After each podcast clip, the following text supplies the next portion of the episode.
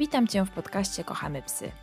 Dzisiaj porozmawiam z Joanną Hewelt, wielokrotną mistrzynią Polski oraz finalistką Mistrzostw Świata Obedience. Asia aktywnie startuje w zawodach, ale także szkoli innych zawodników. Jako instruktor przygotowuje psy różnych ras do najwyższych klas Obedience. Jest tym liderem klubu sportowego na fali oraz prowadzi seminaria i obozy na terenie Polski i Europy. Asia, opowiedz nam, jak zaczęła się Twoja przygoda z psami. Zaczęła się bardzo, bardzo wcześnie. Generalnie od kiedy pamiętam, to ja zawsze chciałam mieć psa. I to tak naprawdę to u mnie w rodzinie to wszyscy opowiadają o tym, że jak ja się tylko nauczyłam mówić, to w ogóle nie interesowały mnie książeczki dla dzieci, tylko znalazłam jakąś w ogóle starą książkę z rasami i ja cały czas właśnie moją babcię ukochaną męczyłam, żeby cały czas w kółko oglądać tą książkę, a jak już trochę podrosłam, to w ogóle moją ulubioną zabawą było to, że babcia miała wskazywać mi obrazek, a ja mówiłam, jaka to jest rasa i czym się charakteryzuje. I generalnie, no właśnie, zawsze interesowałam się psami, zawsze bardzo, bardzo chciałam psa.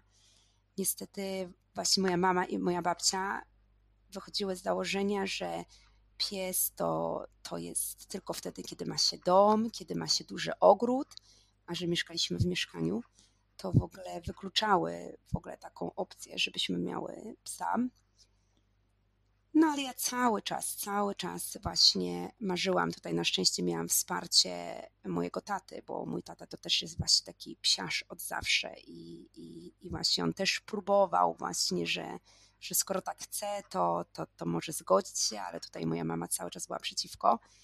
I to też tak opowiadając, zresztą ja też to sama pamiętam, że wszystkie zeszyty, jakie miałam w podstawówce, to wszystkie na każdej stronie to ja tylko psy rysowałam, więc cały czas miałam właśnie to, że psy. No i próbowałam moim rodzicom yy, pokazać to, że, że właśnie jestem odpowiedzialna i że będę się zajmować tym psem. Więc jakby takie pierwsze moje takie już takie z żywym organizmem to jest właśnie Sonia, wyżeł niemiecki gładkowłosy mojego sąsiada, który mieszkał pod nami i, i właśnie wyprowadzałam go regularnie, bo chciałam pokazać rodzicom, że będę właśnie wychodzić na spacery, że mi się to nie znudzi. No i tak, jak już się tak cały czas właśnie już zaczynało brakować argumentów moim rodzicom, to moja mama rzuciła taki, taki, e, no, takie wyzwanie. Powiedziała mi, że jeżeli się dostanę do takiego najlepszego liceum w Gdańsku, to jest w Gdańsku tak zwana Topolówka, to wtedy ona zgodzi się i będę mogła mieć psa. No i ja stanęłam na głowie, naprawdę uci- uczyłam się na maksa i dostałam się do tego liceum i w tym momencie wszystkie argumenty zostały już właśnie wytrącone mojej mamy, mamie i zgodziła się. Miała tylko jedyny warunek, że tym psem ma być labrador, także pierwszego psa, pierwszą rasę wybrała moja mama, która w ogóle totalnie nie była za psami, w ogóle totalnie się w psach nie orientowała. Natomiast e, przez to, że my bardzo dużo spędzaliśmy wakacji w Szwecji, w Skandynawii, a tam labradory były bardzo popularne, bo w Polsce to w tamtych czasach to były cztery, pamiętam, całe cztery w porównaniu do tego, co się dzieje te, teraz, jaka jest moda na tą rasę, ale wtedy to w całej Polsce były tylko cztery labradory. To właśnie moja mama sobie powiedziała, że, że że ona się zgadza na psa, ale jedynie to właśnie, że to musi być labrador. No i tak się stało. I co wtedy robiłaś z tym psem? Czy to już było jakieś zacięcie sportowe? To znaczy, ja od razu miałam tak, że wiedziałam, że go będę chciała szkolić. Nie wiedziałam dokładnie do czego, bo to były w ogóle totalnie inne czasy, więc myślę, że taki, może takiego typowego sportu wtedy z psami jeszcze aż tak nie było, to się wszystko wtedy tam zaczynało.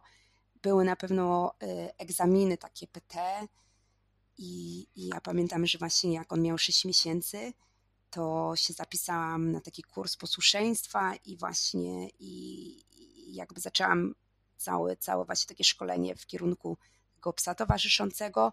Zdawałam z nim pierwsze egzaminy i kiedy on miał około roku, to wtedy też, też pojechałam z nim na wystawę, żeby go wystawiać, bo to też było takie moje kolejne marzenie, że chciałam właśnie na wystawach, bo to co roku w Sopocie, jak była międzynarodówka, międzynarodówka, to z moim tatą właśnie tam jeździliśmy i oglądaliśmy różne rasy.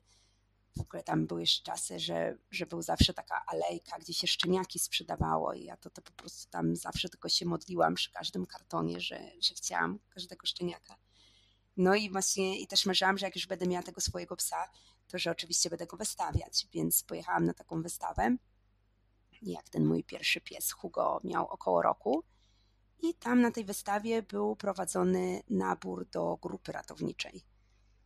I właśnie i dostałam taką ulotkę, bo oni się kręcili właśnie przy ringu labradorów, goldenów, owczarków niemieckich, takich generalnie próbowali właśnie wyłapać osoby właśnie z takimi rasami, które mają predyspozycję do, do właśnie tej psiej profesji. I dostałam taką ulotkę no to jak w ogóle dostałam, to w ogóle jak mi się tak zapaliło, że rany, że w ogóle szkolenie ratownicze z psem, ale tam było, że trzeba być pełnoletnim, a ja miałam 15 lat. No i spytałam się, że jak to się ma do tego, że, że właśnie, że, że no nie jestem pełnoletnia, że to jeszcze 3 lata, ale usłyszałam, że proces szkolenia psa jest właśnie jest na tyle długi, że właśnie, że trzeba porobić różne kursy, Y, również jako przewodnik takiego psa, że to trzeba się wyszkolić bardzo dobrze i że nim dojdzie do, do udziału w tych prawdziwych akcjach ratowniczych, to że już na pewno zdąży właśnie uzyskać tą pełnoletność i że nie jest to przeszkodą, że jeżeli właśnie zaliczymy takie specjalne testy predyspozycji, to, to że możemy, możemy właśnie poddać się takiemu specjalistycznemu szkoleniu. No i poszłam na ten nabór i się dostaliśmy. Także nim, nim zajęłam się sportem, to właśnie pierwszym, pierwszym takim y, tematem, którym, którym się zajmowałam, było ratownictwo. 13 lat się zajmowałam ratownictwem z psami. Czyli normalnie uczestniczyłaś w akcjach ratowniczych? Tak. Oczywiście to właśnie po tych trzech latach szkolenia, po zdobyciu właśnie również takich właśnie egzaminów, które które nadają certyfikat, y, który upoważnia do, do brania udziału właśnie w akcjach prawdziwych, to, to właśnie jeździłam i na poszukiwania w terenie otwartym osób zaginionych i na takie akcje po różnych katastrofach budowlanych. I są jakieś akcje, które szczególnie wspominasz? No myślę, że zdecydowanie taką akcją, która najbardziej została w mojej pamięci i myślę, że zawsze będzie ze mną, to akcja po trzęsieniu ziemi w Algierii. No, ze względu na po prostu swój rozmiar, bo no, pojechaliśmy do, do miasta, które było praktycznie w 80% zniszczone i robiło to niesamowite wrażenie, bo, bo po prostu widać było, że to wszędzie byli po prostu bardzo dużo ludzi, rozpaczający ludzie i widać było wszędzie po prostu w tych gruzach ich jakby codzienne życie, więc, więc, więc robiło to ogromne wrażenie. No i to też była bardzo ciężka akcja z tego względu, że my tam dojechaliśmy już jakiś czas po tym, jak wystąpiło to trzęsienie ziemi, więc po prostu yy, osoby, które, które po prostu umarły i były gdzieś uwięzione pod tymi gruzami, no to już to wszystko jakby zaczynało się tam rozkładać, więc po prostu no to było naprawdę, było bardzo ciężko, było bardzo ciężko, niesamowita ludzka tragedia i zestawienie tego wszystkiego to zrobiło naprawdę na mnie olbrzymie wrażenie i myślę, że do dzisiaj y, noszę w sobie jakiś ślad właśnie tamtej akcji. Hugo był również szkolony jako pies e, terapeutyczny i asystujący. Jako pies terapeutyczny to był właśnie Hugo. Zaczęło się od tego, że jako psy ratownicze y, nasze psy były wykorzystywane bardzo często na różnych festynach, na różnych y, zajęciach szkolnych, właśnie, żeby przybliżyć ludziom że jest taka psia profesja, że właśnie psy są wykorzystywane w ten sposób, że są właśnie y, jak nam pomagają ludziom. I właśnie na tego typu zajęciach zauważyłam, że Hugo świetnie sprawdza się, jeżeli chodzi o y, pracę z dziećmi. I tutaj też y, zainteresował mnie bardzo ten temat. Nawet skończyłam takie studium, y, jeżeli chodzi o pracę z osobami niepełnosprawnymi, i nawiązałam współpracę z taką fundacją, która zajmowała się E, dziećmi z autyzmem, dziećmi niesłyszącymi i właśnie nawet taki specjalistyczny program opracowaliśmy, gdzie Hugo był wykorzystywany, e, właśnie stanowił takim łącznikiem między, między dzieckiem a, a właśnie opiekunami. I to jakby bardzo było widać, jak, jak dzieci, które na przykład miały z różnych, z różnych bardzo przyczyn takie zahamowanie, żeby y, komunikować się z drugim człowiekiem, to otwierały się y, na kontakt z psem i naprawdę tutaj było kilka takich bardzo wzruszających momentów, które też cały czas mam w pamięci, kiedy to przykładowo dziecko swoje pierwsze w życiu słowo wypowiedziało właśnie do mojego psa, a wcześniej nie było, nie było mowy, żeby E, żeby nakłonić je do tego, żeby, żeby się odezwało. Natomiast jeżeli chodzi o, o psa terapeutyczny, e, o psa asystującego, to to był inny pies, to był też labrador, właściwie labradorka, bo to była suczka. I ona została mi powierzona na jakiś czas przez fundację, która się zajmowała właśnie takimi e, przygotowaniem psów asystujących. I y, dostałam takiego wstępnie przygotowanego psa y, wieku roku. I zajmowałam się też przez kolejny rok właśnie tym, żeby przygotować y, ją do, do pracy z osobą niepełnosprawną. No i tutaj to szkolenie polegało na tym, że, że właśnie Roxy była uczona właśnie podawania przedmiotów, otwierania szafek, zamykania, otwierania zamykania drzwi, jakby bardzo, bardzo różnych właśnie takich rzeczy, właśnie przyciągania wózka y, do, do właśnie swojego właściciela. I po takim właśnie roku pracy ze mną nastąpiło przekazanie i, i zaczęła właśnie mieszkać ze swoim nowym właścicielem i, i jemu pomagała. A nie chciałaś już więcej psów szkolić w tym kierunku? Szczerze mówiąc, nie. Szczerze mówiąc, nie, ponieważ yy, no jest to bardzo, bardzo odpowiedzialna praca. I to też trzeba pamiętać, że to wtedy były trochę inne czasy, więc jakby dużo trudniej przechodziło takie w ogóle całe szkolenie psa, bo, jak, bo jakby to też bardzo duża część tego szkolenia było y, przystosowanie go do pracy w mieście, Y, w sklepach, y, tak żeby, żeby właśnie jakby jego pomoc miała być jakby no, w każdych warunkach.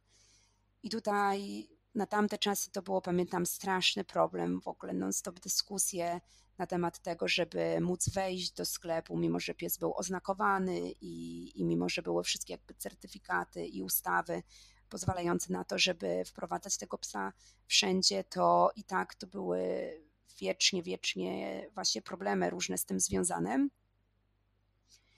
No i też, e, więc to był jakby, jedna była taka przyczyna, że jakby tutaj przez cały ten proces szkolenia psa tutaj troszeczkę właśnie takie cały czas spotykanie się z takim e, murem. Teraz, teraz wiem, że to już dużo, dużo, dużo się pozmieniało, bo moi znajomi szkolą właśnie dalej psy asystujące, więc wiem, że jest dużo lepiej w tym względzie.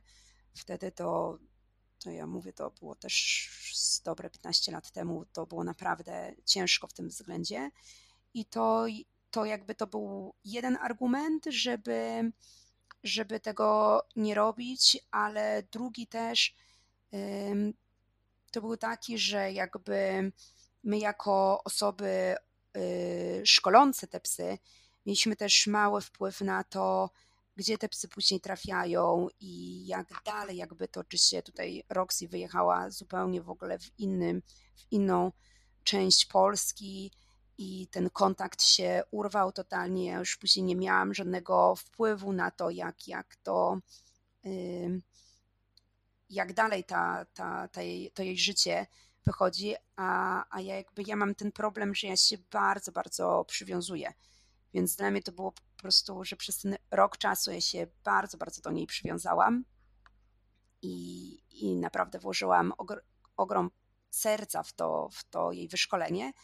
No i kiedy ona tak właśnie odjechała i później ja już tak naprawdę dostawałam tylko jakieś dawkowe informacje, że tam wszystko jest dobrze, to no dla mnie to było troszeczkę za mało i to też wiem, że to teraz właśnie się pozmieniało i jest troszeczkę może inaczej. Natomiast no mówię na tamte czasy jakby to było bardzo ciekawe doświadczenie, bardzo dużo się nauczyłam. Y, ogromną satysfakcję miałam oczywiście z tego, że ten pies został przygotowany i przekazany i stanowił dużą pomoc właśnie dla swojego właściciela. Natomiast dla mnie samej to było na tyle jakby ciężka sytuacja, że nie zdecydowałam się, żeby to kontynuować. A czy to z Hugo zaczęła się Twoja przygoda z Obedience? Tak, ale tak naprawdę nim tak jeszcze właśnie była taka forma, forma była przechodnia między, między ratownictwem, bo ja cały czas właśnie tam zajmowałam się ratownictwem, a samym Obedience. Mianowicie w którymś momencie, jak się zajmowałam ratownictwem, to pojawiły się zawody dla psów ratowniczych.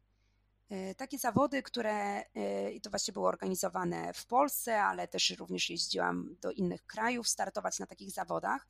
I generalnie te zawody były organizowane po to, żeby i umożliwić zbieranie się różnych ratowników, właśnie przewodników psów w jednym miejscu i wymianę doświadczeń, właśnie taką integrację, ale jednocześnie oczywiście ten taki element właśnie jakiejś rywalizacji Y, miał powodować to, że się dalej jeszcze podnosiło swoje kwalifikacje oczywiście.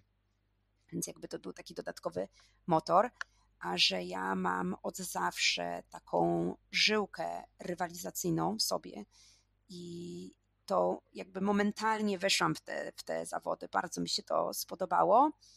I na tych zawodach ratowniczych jedną z konkurencji jest właśnie posłuszeństwo. I w tym czasie, kiedy przygotowywałam się do tych zawodów ratowniczych, poznałam y, Michała Szalca, który zajmował się właśnie i psami właśnie takimi typowo pracującymi, policyjnymi y, i ratowniczymi, ale zajmował się też właśnie wyszkoleniem psów sportowych, y, głównie w kierunku wtedy i po. I to właśnie on mnie wprowadził w ten właśnie świat sportu i pokazał mi, co to jest posłuszeństwo sportowe, więc dla mnie to było w ogóle inny świat, bo wcześniej dla mnie posłuszeństwo to było takie typowe, typowe takie PT, że pies miał gdzieś iść przy nodze, na świat miał siedzieć, jak coś przynieść, to po prostu miał iść, wziąć i podać do ręki i jakby nie było tam żadnego detalu i jakby też nie było tam żadnej pracy tak naprawdę nad motywacją, nad, nad jakimś wyrazem. A tutaj pamiętam, że właśnie pojechałam na pierwszą lekcję y, do Michała i który mi wręczył w rękę po prostu małą piłeczkę, pokazał mi, jak to mam tą piłeczką uciekać i w ogóle, że tutaj pierwsze to trzeba nakręcić i w ogóle jak ja to w ogóle, no dla mnie to był zupełnie inny świat i bardzo, bardzo, bardzo mi się to spodobało. Od razu, od razu mnie to chwyciło i jakby w momencie, kiedy do Polski weszła dyscyplina obedience, bo jeszcze w tamtych czasach to po prostu nie było obedience w Polsce, ale po, po jakichś tam właśnie dwóch latach pojawiły się pierwsze seminaria i pierwsze zawody w Polsce. Więc jak ja po prostu usłyszałam, że jest y, dyscyplina, w której jest tylko i wyłącznie to posłuszeństwo sportowe, to od razu wiedziałam, że to będzie coś dla mnie i właśnie w tych pierwszych te pierwsze starty to właśnie były, były razem z Hugusiem. A zauważyłaś jakąś e, zmianę w Hugo po wprowadzeniu tych nowych metod? No zdecydowanie, zdecydowanie y, poprawiła nam się relacja. W ogóle generalnie wcześniej to on był takim, tutaj taka śmieszna w ogóle anegdotka, jeżeli chodzi o, o wybór, bo to tak jak mówiłam, że tutaj moja mama dała y, właśnie ten ten warunek, że to musi być labrador. I ja pamiętam jak dziś, że ja po prostu biegłam do kiosku najbliższego, żeby kupić gazetę Mój Pies i w tej gazecie szukałam ogłoszenia z labradorami. I tam było całe jedno ogłoszenie. Ja zadzwoniłam do, właśnie do dzisiaj mamy kontakt do, z naszą taką wspaniałą hodowczynią, Anną Polak i zadzwoniłam i tylko spytałam się, czy dalej jest aktualny, czy jest miot labradorów. Jest miot. Ja mówię, a czy jest biszkoptowy piesek? Są dwa. Ja mówię, tam chciała jednego zarezerwować i pamiętam, jak dziś że się właśnie spytała, a czy, czy ja bym chciała takiego rudego, ruchliwego, czy wielkiego, białego misia. Ja powiedziałam, że ja chcę wielkiego, białego misia. No i właśnie Hugo to był taki wielki, biały miś, który ważył 40 kilo, mimo że to były bardzo umieśniony pies, nie był w ogóle absolutnie zatuczony, ale ważył mu to 40 kilo i był naprawdę potężny. I właśnie nim, nim zaczęłam tym, się zajmować tym posłuszeństwem sportowym, to generalnie on był taki właśnie bardzo spokojny, wykonywał wszystko tak powoli. Generalnie też to był taki bardzo stabilny pies, dość mocno niezależny, więc jakby on w, w samym ratownictwie był bardzo, bardzo dobry i rewelacyjnie się tam sprawdzał. Natomiast jeżeli chodzi o takie właśnie samo, takie właśnie posłuszeństwo, to bardzo często było tak, że on właśnie y, sam podejmował decyzje i, i ciężko było go kontrolować. I właśnie to posłuszeństwo sportowe totalnie, totalnie go odmieniło. On w ogóle raz, że, że bardzo się otworzył na mnie, w ogóle zobaczył, że w ogóle ja jestem właśnie interesująca, że, że właśnie, że współpraca ze mną jest fajna, że, że to nie są po prostu taka, że to nie jest taka musztra, która właśnie, no niestety, ale no wcześniej tak to te nasze zajęcia właśnie wyglądały z posłuszeństwa, nim, nim właśnie trafiłam na te, posłuszeństwa, na te zajęcia z posłuszeństwa sportowego, ale też taki się od razu ożywił. On jakby z czasem właśnie jak miesiące mijały i kiedy trenowaliśmy obedience, to trochę tak jakby mu się przebudowała osobowość i z takiego właśnie takiego spokojnego, takiego troszkę ociężałego psa, on się stał psem takim naprawdę dynamicznym, bardzo szybko reagującym i naprawdę bardzo fajnie pracującym. E, kiedy pojawiła się myśl o kolejnym psie? No tak myślę, że, że gdzieś jak tak właśnie Hugo miał jakieś 4-5 lat, to już zaczęłam myśleć o drugim psie.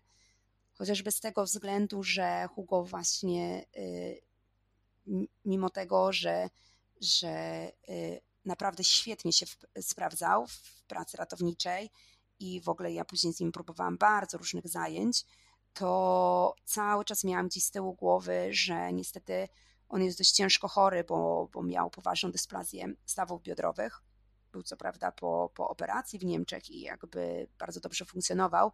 Natomiast ja byłam gdzieś przygotowana na to, że, że może przyjść taki moment, że będzie musiał przyjść na emeryturę i nie będę mogła już dłużej z nim pracować, a właśnie bardzo chciałam kontynuować pracę z psem. Więc już tak myślę, że jak tak miał około pięciu lat i ja już czułam właśnie, że, że już tak dość sporo już, już wiem, już jakby jestem zdecydowana, w jakim kierunku bym chciała dalej pracować z kolejnym psem i wtedy tak już zaczęłam, zaczęłam sobie już tak konkretnie myśleć, y, jakiego psa bym chciała kolejnego. Dlaczego padło na Erdel Terriera? Generalnie nim padło na Terriera, to ja sprawdzałam bardzo dużo raz. Były na tapecie i owczarki australijskie, były na tapecie Bauseron, był owczarek holenderski, taki najbardziej, taki, który już taki był naprawdę, co mnie tak bardzo trzymał, to był Australian Cattle Dog. A generalnie chodziło o to, że chciałam z jednej strony znaleźć takiego psa, który byłby dość podobny właśnie do Hugo, który był, tak jak powiedziałam, był takim stabilnym, mocnym psem, Y, dość niezależnym, z drugiej strony chętnie współpracujący z człowiekiem i właśnie chętnym do jakiejkolwiek pracy, więc właśnie z jednej strony szukałam takiego psa, który będzie uniwersalny, który będzie twardy, który będzie zdecydowany, który będzie samodzielny, ale y, chciałam inną rasę niż Labrador, ponieważ w tamtych czasach to nie było tych linii workingowych. Labradory generalnie były tylko takie bardzo potężne, właśnie tak jak mówię, Hugo absolutnie nie był utuczonym psem, ale no, był naprawdę bardzo dużym psem. I właśnie chciałam, chciałam coś lżejszego, chociażby z tego względu, że przez to, że zajmując się ratownictwem, my bardzo często musimy gdzieś psa y, podnieść, musimy go podsadzić na jakieś piętro, przenieść, jeżeli na przykład była jakaś taka sytuacja, że było na przykład szkło rozbite na takim gruzowisku, czy jakaś blacha była niebezpieczna, to wtedy tego psa bierze się na ręce. No i teraz, jak ja miałam właśnie lat tam 17, 18, czy już nawet 20, to 40-kilowy pies, no to było naprawdę ciężko i to właśnie pamiętam, że też jak były właśnie egzaminy ratownicze, które trzeba było co roku odnawiać, to tam jest ten element, że trzeba było wziąć psa na ręce i przenieść go i ja pamiętam właśnie do dzisiaj, że to ten element właśnie mi zawsze, ja się nie bałam tego, jak on będzie przeszukiwał y, właśnie teren, czy odnajdzie wszystkich, bo tutaj byłam raczej spokojna, nie bałam się posłuszeństwa, części sprawnościowej, gdzie wysyłamy psa, żeby, żeby wspinał się po drabinkach i przechodził po różnych ruchomych y, kładkach. Natomiast tym właśnie elementem, którym, którego ja się naprawdę bałam, to było to, że musiałam go wziąć na ręce i przenieść spory kawałek, żeby pokazać, że jestem w stanie to zrobić. I to za każdym razem, rok po roku, był naprawdę duży wysiłek. Dlatego y, byłam zdecydowana na inną rasę, właśnie chciałam, chciałam z jednej strony podobnego psa, ale zdecydowanie chciałam lżejszego. I ja to jestem w ogóle taki typ, który się do wszystkiego przygotowuje, więc jak ja sobie obierałam jakąś rasę, to w ogóle cały komputer miałam pełny zdjęć, przesiadywałam w księgarniach, w bibliotekach i wszystkie książki z rasami właśnie czytałam, wszystko do tego znajdowałam, wszelkie informacje na, ten, na temat danej rasy. No i później starałam się jak najwięcej osobników poznać, yy, właśnie, żeby, żeby jeszcze właśnie tą wiedzę teoretyczną skonfrontować z praktyką. I prawda jest taka, że za każdym razem, kiedy poznawałam właśnie psy danej rasy, właśnie takiej kolejnej wybranej, to zawsze coś mi tak nie pasowało, tak? No, no nie czułam, że to jest jednak to. Właśnie z jednej strony właśnie miałam takie swoje wyobrażenie, wiedziałam właśnie dokładnie czego szukam i tak jak czytałam te opisy, to wydawało mi się, że tak, że to jest dokładnie to, ale później jak właśnie rozmawiałam z właścicielami, jak patrzyłam na to właśnie, na te psy w pracy, to cały czas czułam, że, że coś, coś tam mi nie gra. I to znowu właśnie Michał Szalc powiedział, właśnie tak jak właśnie słuchał mnie, jak tak właśnie, ja tak mówię, jeszcze, jeszcze nie wiem, właśnie jakaś rasa i on mi powiedział, że słuchaj, a może Erdel Terrier? A ja mówię, w ogóle tutaj miałam y, po sąsiedzku takiego właśnie mieszkał, taki właśnie Erdel Terrier, którego znałam od 10 lat, Shake i Shake'uś całe swoje życie, jak go widziałam właśnie, spotykałam gdzieś na spacerach, to tak chodził łapa za łapą. Ja mówię, jeny, że gdzie w ogóle takiego psa w ogóle dla mnie. A mi właśnie Michał powiedział, że słuchaj, ja ci poznam z moją koleżanką, Patrycją Frolenko, i że ona ma właśnie z workingowej linii i że zobaczy, że to jest zupełnie inny pies. I pamiętam, że pojechaliśmy na jakieś zawody, bo Patrycja startowała w IPO i właśnie zobaczyłam tego jej psa Ajka i później miałam też możliwość o obserwacji go na treningach i to była, to była po prostu miłość od pierwszego wrażenia, wejrzenia. Po prostu ja wiedziałam absolutnie, że to jest to, ale wtedy jeszcze tak sobie pomyślałam, okej, okay, wyjątki się zdarzają, że może to jest taki ten jedyny, po prostu jedyny osobnik, a tak naprawdę wcale one takie nie są. No i z Patrycją pojechałam do hodowli Aika von Eriksson, właśnie, która w Niemczech się mieści i hodowczyni mi tam wyciąga, miała tam chyba wtedy 8 psów w swojej hodowli, ona też się zajmuje szkoleniem. I tak mi wyciągała po kolei jednego, drugiego, trzeciego, szóstego, siódmego, ósmego i każdy z tych psów tak samo wspaniale pracował. I no i wtedy ja już wiedziałam, że to jest po prostu to jest dokładnie to, czego szukam. I zapisałam się na szczeniaka e, właśnie z jej hodowli i no i tym sposobem dwa lata później trafił do mnie Ludwik. A Ludwika ty wybrałaś, czy hodowca dla ciebie wybrał? Ludwika wybrał dla mnie los, bo generalnie było tak, że ja absolutnie chciałam psa. I razem, tak jak właśnie rozmawiałam z tą właśnie z hodowczynią jeszcze z Patrycją, to przez to, że generalnie większość tych psów z tej hodowli szło do IPO, a ja chciałam do ratownictwa, więc było wiadome, że właśnie dla mnie jako taki właśnie konkretny miod został wybrany taki jeden po, po takim bardzo fajnym, zrównoważonym, stabilnym psie. I, I wiadomo było, że ja będę właśnie czekała na szczeniaka z tego miotu. I urodziło się siedem szczeniaków, sześć suczek i jeden piesek. Także wiadomo było, że ten piesek jest dla mnie. Czyli Ludwik też był jeszcze wtedy wybierany z myślą o ratownictwie, a nie o obedience. Przede wszystkim z myślą o ratownictwie. I jaki on był e, w tej pracy ratowniczej? Był naprawdę niesamowity. Generalnie Ludwik był takim psem, który który wszystko by zrobił dla mnie. Wszystko by zrobił dla mnie, także on jaką pracę bym mu nie zaproponowała, to on we wszystko angażował się po prostu całym sobą i w momencie, kiedy on zrozumiał, że, y, że mi zależy na tym, żeby on znajdował ludzi, był po prostu nie do zatrzymania.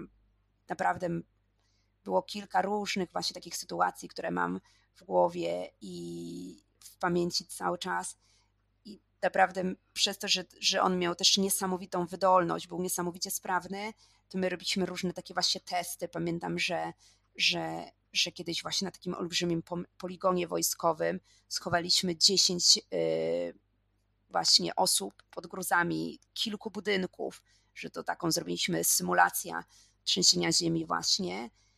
Było strasznie gorąco i on po prostu odnajdywał jedną osobę po, po drugiej, jedną po drugiej generalnie był, był nie do zatrzymania, nie do zatrzymania i to właśnie takie unikalne było, że on to robił dla mnie, ponieważ zazwyczaj jest tak, że u psów ratowniczych bardzo zwraca się uwagę na to, żeby były socjalne do, do ludzi, żeby lubiły ludzi, żeby naturalnie dążyły do ludzi. Natomiast Ludwik był taki, że on absolutnie nie widział nikogo poza mną. Nawet właśnie, jeżeli chodzi o moją najbliższą rodzinę, to on zawsze wszystkich ignorował, nie zwracał absolutnie uwagi na nikogo, był totalnie nieprzekupny. Cały świat y, jego kręcił się wokół mnie i on wiedział, że po prostu, że mi zależy na tym, żeby on znajdował te osoby i ja to tak właśnie mówiłam, że był w stanie po prostu spod ziemi wyciągnąć nawet człowieka, byle tylko właśnie mnie zadowolić i mi pokazać, że on ją znalazł. Z nim też pojechałaś na zawody do Rosji. Co to za zawody były? No to to jest jedna z takich największych przygód mojego życia. Generalnie, jeżeli chodzi o Rosję, to tam się odbywają, myślę, że największe zawody psów ratowniczych, jakie są organizowane. I generalnie zazwyczaj one są zamknięte tylko i wyłącznie dla właśnie dla Rosji, przez to, że to jest olbrzymi kraj i są tam też olbrzymie tereny takie niezaludnione, więc wiadomo, tam te akcje ratownicze wyglądają zupełnie inaczej, jeżeli chodzi, dochodzi do jakiegoś zaginięcia, więc oni mają naprawdę rozwinięty ten system y, ratownictwa z psami i mają mnóstwo przewodników, mnóstwo psów i po prostu to, jak oni organizują te zawody dla psów ratowniczych, to to jest naprawdę wielka impreza i, no i to jest zamknięta impreza. Natomiast przez to, że my tutaj w Gdańsku y, kiedyś pomogliśmy grupie ratowniczej z Kaliningradu i właśnie pomagaliśmy przy wyborze psów i tutaj właśnie y, dwa psy z Polski jako szczeniaki zostały wybrane dla rosyjskich służb i właśnie i pojechały do nich i się okazało, że, że były naprawdę później w przyszłości bardzo dobre, to oni w ramach wdzięczności zaprosili y, naszą ekipę na takie zawody. Generalnie co było takie unikalne, to to, że te zawody akurat co roku odbywają się w innym miejscu, a w tym roku odbywały się w samym środku Syberii. Także jechaliśmy z psami najpierw samochodem do Warszawy, później z Warszawy do Moskwy pociągiem i w Moskwie wsiedliśmy w kolej transsyberyjską i jechaliśmy z naszymi psami trzy doby non-stop na te zawody. Także to było coś po prostu niesamowitego. Już sama ta podróż to po prostu to było coś niesamowitego. Natomiast tam na miejscu spędziliśmy trzy tygodnie, bo trzeba było też się przestawić. Tam było w ogóle, okazało się, że tam całe te zawody odbywały się w takim zamkniętym mieście, w ogóle bez nazwy, które miało ileś w ogóle w ogóle później się okazało pięter w ogóle w dół, w ogóle no, no klimat taki, że, że tego się nie da opisać. Wszystko to było otoczone gigantycznymi murami, pilnowane wszędzie przez wojsko, więc, więc ja to się w ogóle zastanawiałam, czy ja to kiedykolwiek wrócę stamtąd do domu jeszcze. E, oczywiście wróciłam jestem, ale, ale wtedy to, to naprawdę my nie wiedzieliśmy, gdzie się w ogóle znaleźliśmy i co to w ogóle będzie.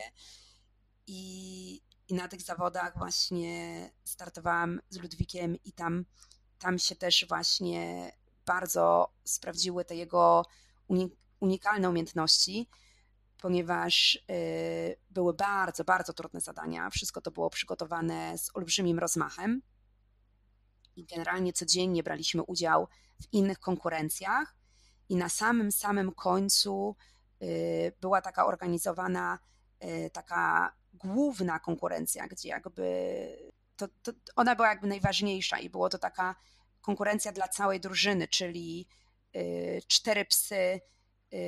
Każda drużyna składała się z czterech psów, i ta cała drużyna miała przeszukać olbrzymi teren leśny, gdzie to było strasznie gęsto i, i w ogóle było bardzo, bardzo, bardzo ciężki był ten te, teren. I, I właśnie i ta cała drużyna miała odnaleźć jedną, jedyną osobę, która była gdzieś ukryta w tym, w tym w środku tego lasu.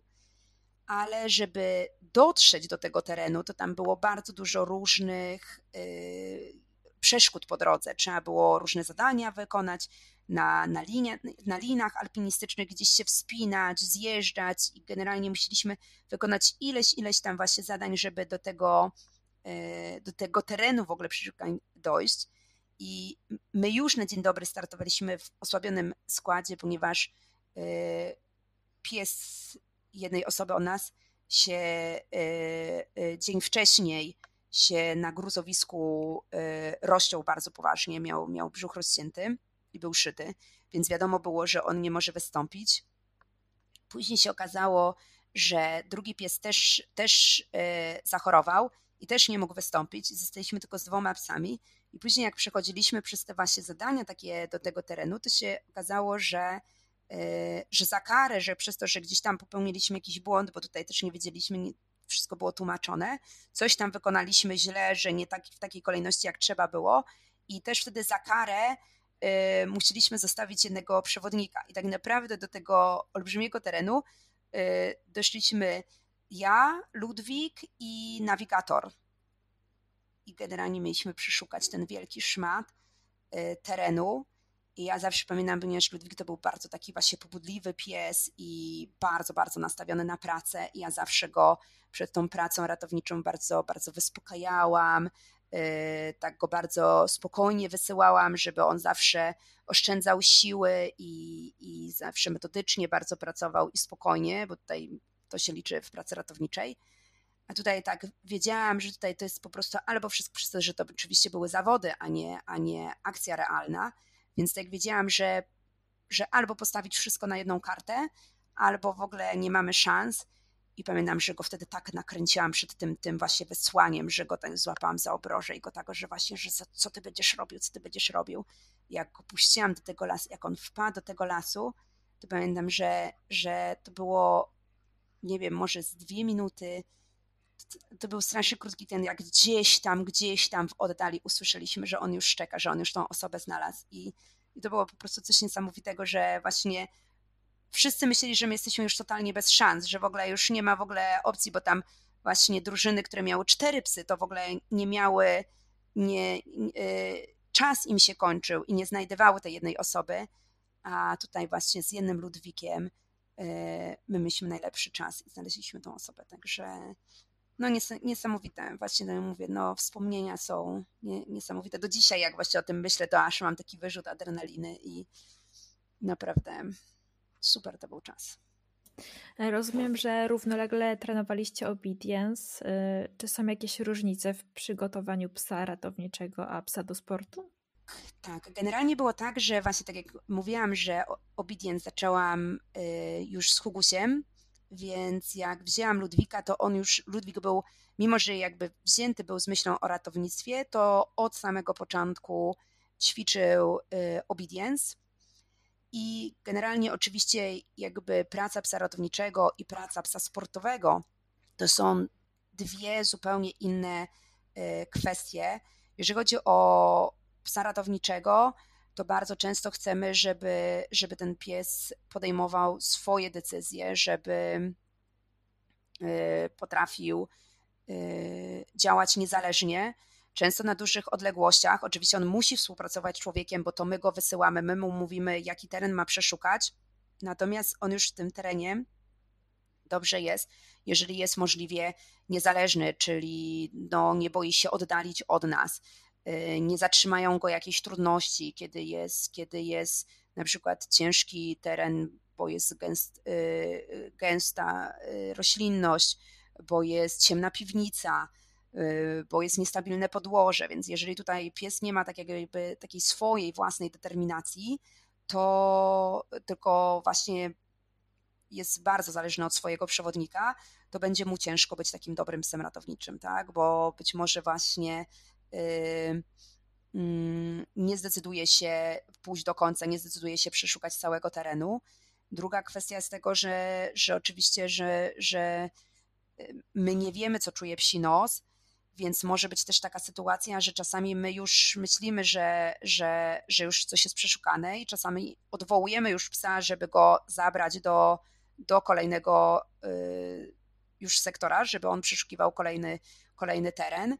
Natomiast w tym momencie pies może właśnie złapać zapach tego człowieka. I teraz, jeżeli nasze przywołanie jest zbyt silne, jeżeli ten pies jest nauczony reagować absolutnie y, natychmiast, to, to też może być tak, że on odpuści właśnie człowieka, no co może kosztować y, kogoś życie, więc tutaj nawet właśnie specjalnie się tak wybiera psy i później się to wzmacnia w trakcie szkolenia, że kiedy właśnie one czują ten zapach człowieka, to, a my je wołamy, to że one wiedzą, że to jest dobrze czasami się wyłamać. I to są takie właśnie jeżeli chodzi o szkolenie psa, psa ratowniczego, to są naprawdę, to jest cały czas takie właśnie balansowanie trochę na takim właśnie trochę posłuszeństwie, trochę nieposłuszeństwie, bo z jednej strony my chcemy mieć psa, który właśnie jeżeli powiemy mu, że ma szukać z lewej strony, to on będzie szukał z lewej strony, a nie z prawej, ponieważ na przykład prawa strona jest przeszukiwana przez innego psa ale znów, jeżeli będziemy go odwoływać, a on poczuje człowieka, to będzie w stanie się wyłamać i stwierdzi, że nie, że nie przyjdę do ciebie, ponieważ ja tam czuję, że tam jest człowiek i ja muszę iść do tego człowieka.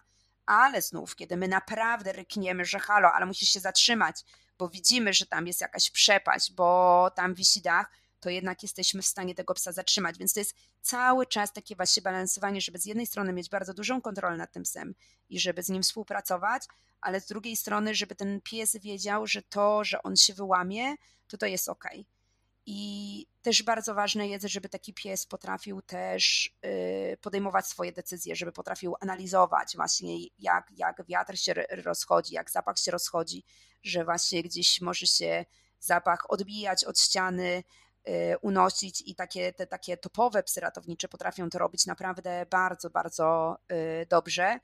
I, Oczywiście my, jeżeli bez tego nie ma, to my możemy jako przewodnik, my możemy to jakby pomóc mu i, i, i my możemy analizować ten wiatr i pomagać mu. Natomiast no, idealnie jest, jeżeli ten pies właśnie ma tą swoją taką mądrość i potrafi sam właśnie wyciągać własne wnioski i, i, i dążyć do tego, żeby dojść jak najbliżej właśnie y, człowieka. Natomiast jeżeli chodzi o psy sportowe, jeżeli chodzi o, o posłuszeństwo, no to tutaj, tutaj chcemy mieć psa, który generalnie reaguje natychmiast na komendę. Nie, nie ma tutaj miejsca na kwestionowanie, na zastanawianie się, czy, czy coś by było mądrzejsze, czy, czy jakieś rozwiązanie by było bardziej optymalne. Tutaj jest, chociaż to nie jest też tak do końca, tutaj za chwilę powiem, że są jakby, są wyjątki, natomiast yy, generalnie dążenie jest do tego, żeby pies reagował natychmiast praktycznie z automatu, jak, jak, jak robot na, na komendy. Chociaż mówię, zdarzają się wyjątki. Ja tak miałam kiedyś e, z Taflonem, bo Taflon to jest taki właśnie mądry pies, który mi właśnie na obedience ratował nieraz skórę i miałam taką sytuację e, na zawodach, że wydałam złą komendę i doskonale wiem, że Tawron to jest taki pies, który naprawdę słucha, naprawdę rozumie i, i ja też robię bardzo dużo ćwiczeń na to, żeby on słuchał i rozumiał. I wiem, że, że on usłyszał to, co ja powiedziałam, bo jeszcze w trakcie, jak ruszył, to się odwrócił na mnie i tak spojrzał się na mnie z takim po prostu, że z kim ja muszę pracować i bez wahania wykonał to, co powinien wykonać. Także no tutaj, jeżeli chodzi o w sporcie, też myślący pies może się y, bardzo przydać i może nam bardzo pomóc, chociaż generalnie właśnie mówi się, że y, łatwiej w sporcie jest takim psem, który jednak jest absolutnie y, skierowany na to, żeby, żeby wykonywać polecenia przewodnika. To jak Ludwik sprawdzał się w Obedience? Na tamten czas był czołowym psem w Obedience. Wygrywał w najwyższej klasie najważniejsze zawody Mistrzostwa Polski i większość zawodów, w których startowaliśmy, to kończył na właśnie stojąc na podium.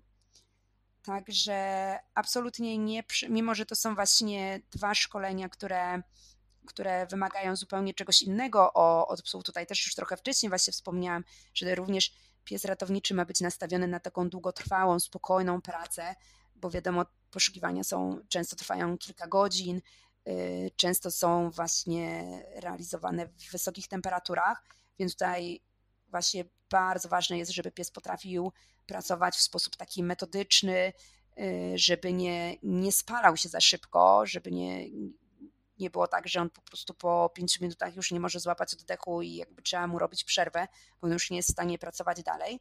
Natomiast jeżeli chodzi o obedience, to, to wymagamy od psa totalnie, totalnie czegoś innego, bo my chcemy, żeby w trakcie tych kilkunastu minut na ringu, żeby pies z siebie dawał absolutnie wszystko. Ideałem jest, kiedy po prostu na każdym wysyłaniu, na każdym biegnięciu on po prostu biegnie najszybciej jak potrafi i naprawdę daje z siebie absolutnego maksa. Także no, wymagamy zupełnie czegoś innego i bardzo, bardzo dużo osób uważa, że te dwie dyscypliny, znaczy psia profesja i dyscyplina sportowa, wykluczają się.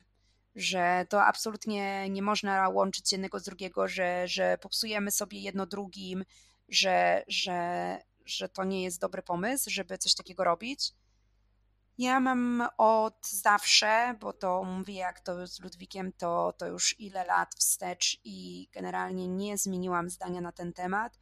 Uważam, że wszystko jest do zrobienia. Oczywiście nie z każdym psem, bo to tak jak nie każdy pies yy, będzie dobrym psem ratowniczym. Nie każdy pies będzie absolutnie topowym psem w obedience i oczywiście nie z każdym, już z samego tego względu, nie z każdym psem zrobimy tak, że on będzie y, topowym psem w ratownictwie i topowym psem w obediencie jednocześnie.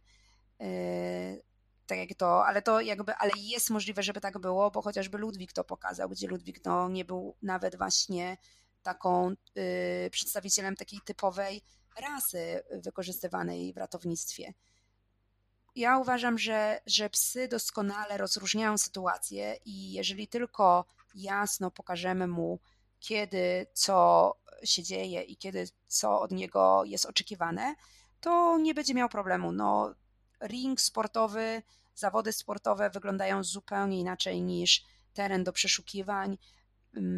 My tutaj wykorzystujemy bardzo często to, że psy właśnie do poszukiwania mają ubierane różne takie właśnie szorki, mają przypinane dzwoneczki, więc naprawdę jest bardzo dużo metod, żeby, żeby rozróżnić psu i uważam, że jeżeli jest to poprowadzone w dobry sposób, oczywiście jest to też dużo bardziej czasochłonne i kosztuje jakby dużo więcej takiego właśnie planowania, y, treningów i zwracania uwagi na dużo więcej detali niż w przypadku tylko jednej jednego kierunku takiego szkolenia psa, ale uważam, że jest to jak najbardziej do połączenia.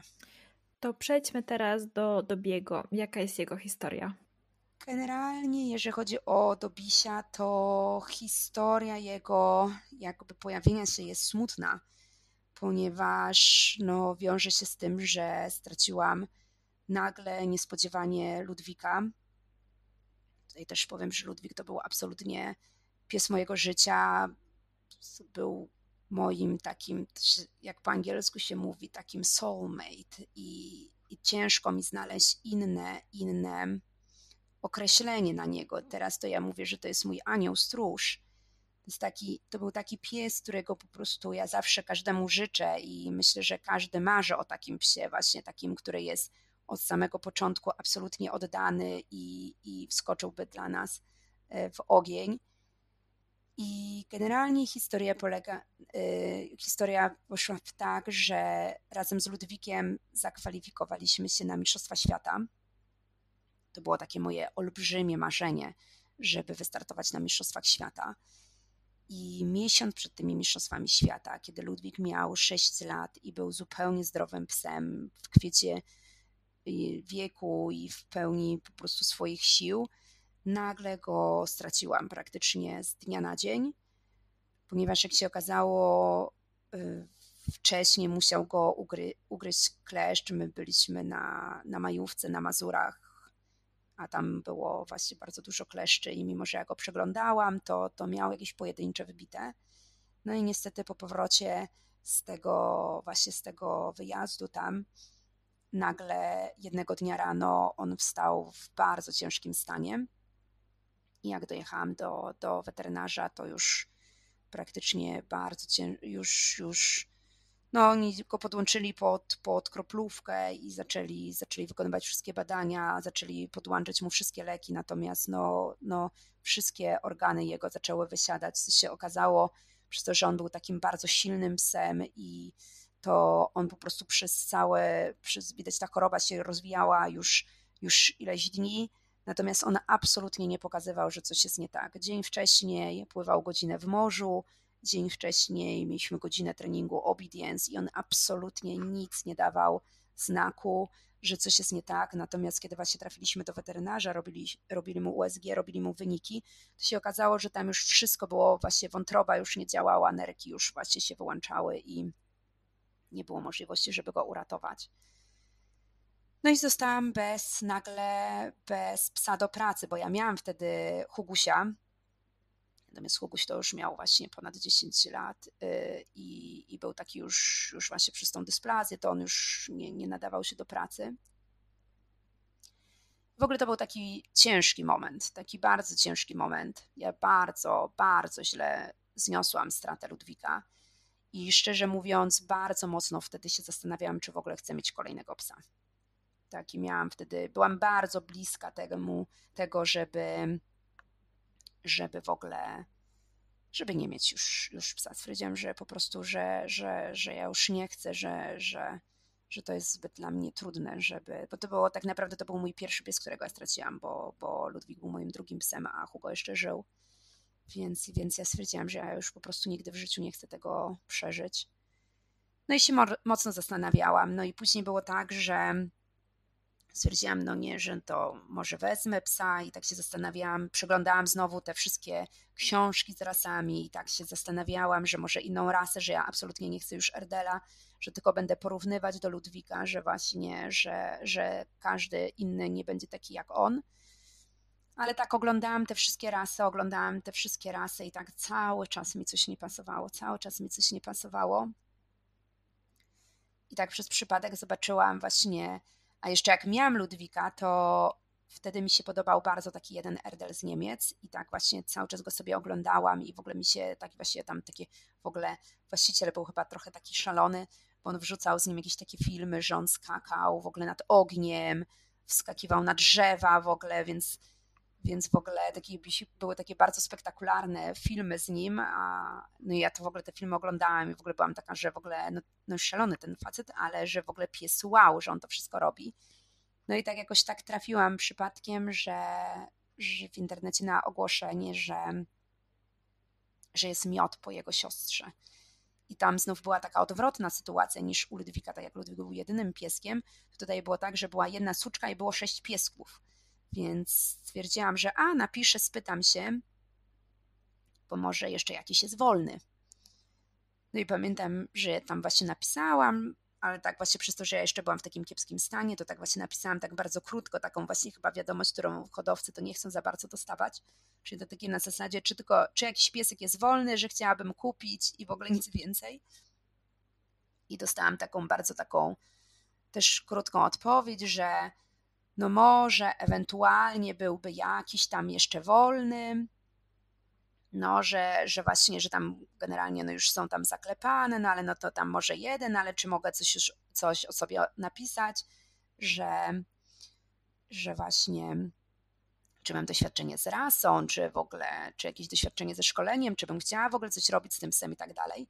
No i wtedy już tak jakby napisałam więcej o sobie i w ogóle też pamiętam, że tak wysłałam tego maila i tak chyba nie minęło 5 minut dostałam odpowiedź, że mogę wybierać, którego pieska chcę. Także, no i tak się poznałam z kolejnymi hodowcami, którzy też są do dzisiaj moimi przyjaciółmi i, naprawdę miałam szczęście do, do hodowców. I yy, właśnie z nimi bardzo dużo pisałam, no bo tutaj już było więcej piesków, więc, więc ja tam właśnie im pisałam, jakiego psa chcę i w ogóle.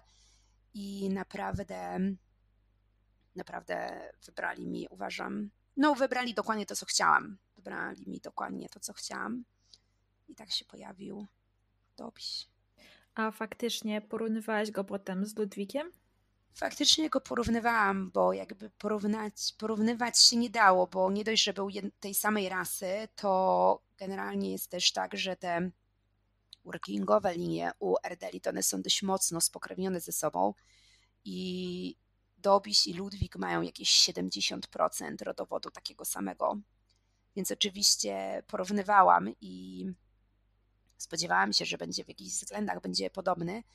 Natomiast jest tak, że po prostu jest tak inny, jest tak inny i fizycznie, i psychicznie jest po prostu inny pod każdym względem, że właśnie to, że ja próbowałam porównywać, to jakby bardzo szybko porzuciłam, bo ich się nie dało porównywać. Po prostu no, są zupełnie inni. Są zupełnie, zupełnie inni.